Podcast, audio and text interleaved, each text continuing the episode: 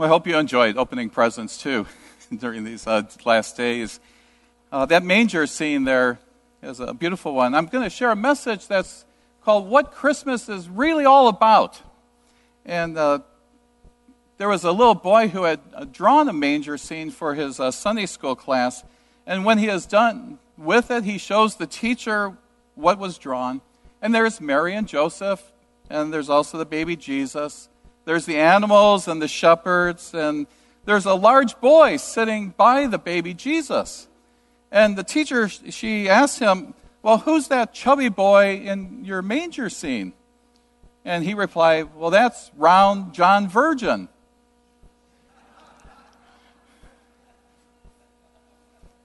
Well, just as the little boy had a distort, distorted perception of the Christmas scene, many have a distorted view of what Christmas really is. You know, we live in a time that many theologians call a, a post Christian culture. The influence of Christianity is really being diluted in our culture. And there's institutions and holidays that have really, you know, once been sacred, but now they've lost most, if not all, of their significance religiously. You know, I go to stores, I'm sure you do, and I, I love to say to the cashier, you know, Merry Christmas. And, you know, they are really the ones who are dictated to say only happy holidays now, right? The average person on the street, they don't even know the major origin of what the true meaning of Christmas is. And the truth of the matter is that those of us who do know what the meaning of Christmas is, it tends to get, you know, forgotten in the midst of all the shopping the meals, the family, and the gift giving. So today is really a good day for us to look at what Christmas is really about. And Galatians 4, verses 4 through 7, is a Christmas text. Listen to these words from St. Paul. But when the time had fully come, God sent his Son, born of a woman, born under the law, to redeem those under the law, that they and we might receive adoption to sonship. Because you are his sons, God sent the Spirit of his Son into our hearts, the Spirit who calls out, Abba, Father. So you are no longer a slave, but God's child. And since you are a child, God has made you also an heir, an heir to eternal life. The Christian Galatians, you know, they, in Paul's day, they also needed a reminder about the significance and the meaning of Christmas. And they were turning from the gospel, which was by the grace of God, and they were making themselves subject to the law instead. And Paul wrote these words to remind them that there's a significance of what Christ has done for them when he came to this earth. So, what is Christmas really all about? Well, it's about the coming of our Savior. Christmas is a time of celebration. It's one of the most important days in human history the day that Christ was born. And in verse 4, at the beginning of that text, we see some very important things about Christ and his coming. First, his divine origin. You know, there was an event that took place before the birth of Christ in the manger. That event took place even before it was Jesus being conceived in Mary's womb. It was the sending forth of Christ from his Father text says that, but when the time had fully come, God sent his son. You see, Jesus always existed with the Father. You know, the first words of that gospel from John, what was it? In the beginning was the Word, the Word was with God, and the Word was God. When Jesus was in the Garden of Gethsemane, as he's praying there before his crucifixion, he says to his Father, Glorify me with your, pre- glorify me with your presence with the glory I had with you before the world began. Jesus had always existed in perfect relationship with his Father. And one day, God sent him to earth. And it was certainly the right time for him to come. You know, why didn't Jesus come right after you know, Noah and the flood when that event took place? Or what about at Moses' time and people were rescued from slavery then? What about Isaiah and Jeremiah and those other prophets? Well, when Jesus came, the time had fully come. The Jews, they were under Roman rule now. and had been for about 60 years. And they could still exercise their own religion, although they had to be under someone else's rule. And we know that Greek was the universal language, too. Jews, they were now dispersed around the world.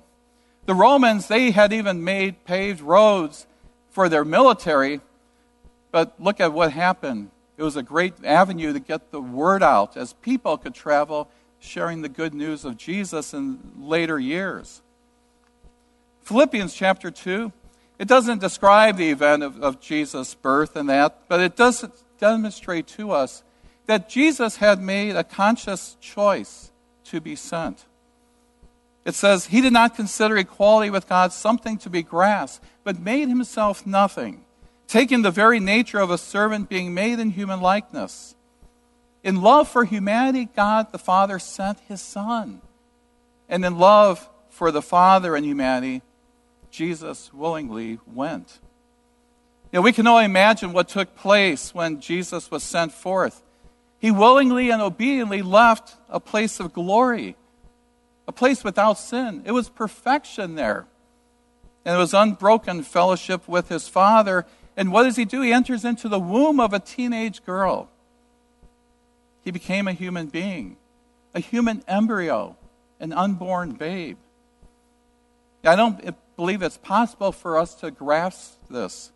Words fail here tremendously.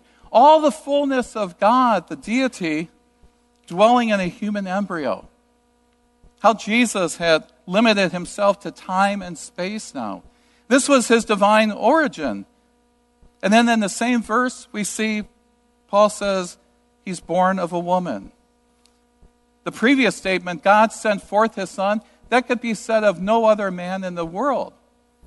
But to be born of a woman, we know that's true of all people. And while Jesus was fully divine in origin, he was also likewise fully human. He entered the world just as you and I enter it.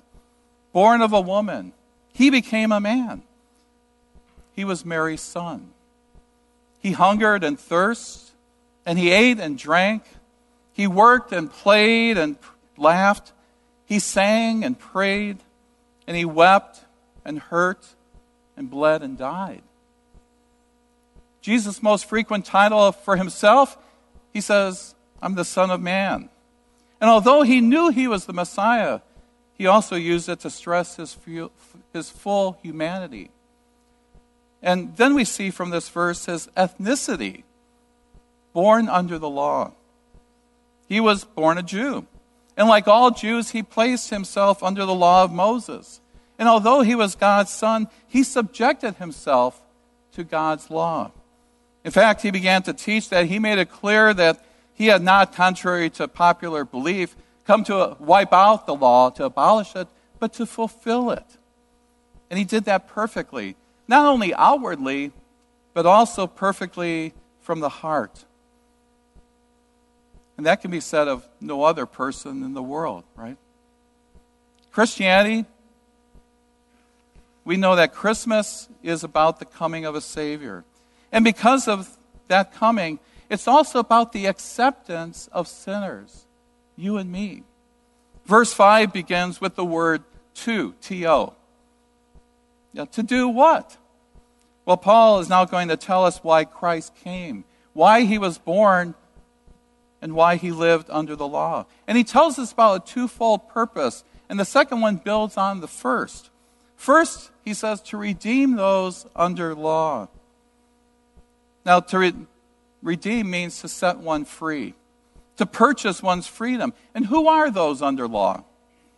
Well, first, it speaks of the, the Jewish people. You know, Christ came to set his own people free from the enslavement of the law. That law was given directly to them. However, all people are subject to and accountable to the law of God. In Romans chapter 2, Paul says of the Gentiles, Indeed, when Gentiles who do not have the law do by nature things required by the law, they're a law for themselves, even though they do not have the law. All people are subject to God's law, Jew and Gentile alike. So, why must we be set free from God's moral law? Well, it's because we know that the law can't make us righteous. Knowing the rules and even trying to keep the rules in our own power, we know we're just setting ourselves up for failure. We need something more than a written moral code. We need a change of heart. Jesus came to set us free from that law and its curse of death and hell. How did he do it? Well, chapter 3 of Galatians tells us in verse 13 Christ redeemed us from the curse of the law by becoming a curse for us.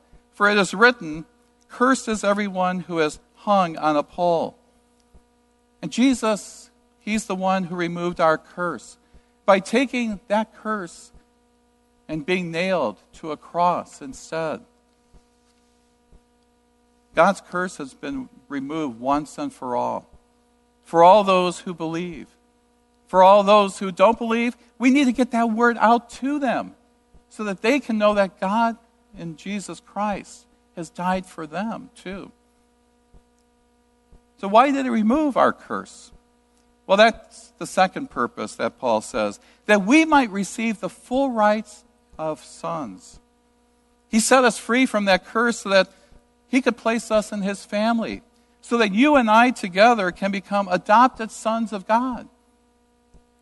We can bear all the rights and privileges of being those spiritual sons and daughters of him. In uh, John's first letter, chapter 3, those words reminded me about what he said. John says, How great is the love that the Father has lavished on us that we should be called children of God. And that's what we are, he says. Yeah, you and I have moved from slavery to sonship, being a son or a daughter of our Heavenly Father. Lastly, Paul in our text, he says, God sent the Spirit of His Son into our hearts. God lives in our innermost being. He's right there. He's not a distant God. We know that Christmas is a personal thing for each of us. It's the Holy Spirit, the Spirit of Christ making us alive, making us know that we are children of God. For the Holy Spirit is the one who cries out, Abba, Father, he says. You know that the first words that normally come out of a Hebrew child are Abba or Daddy? It's a natural, or shall I say, a, a supernatural affection and trust. Father means nurturer, protector, defender. That's the heart cry of a child of God. It's a cry of trust. It's a cry of closeness, a cry of worship and love.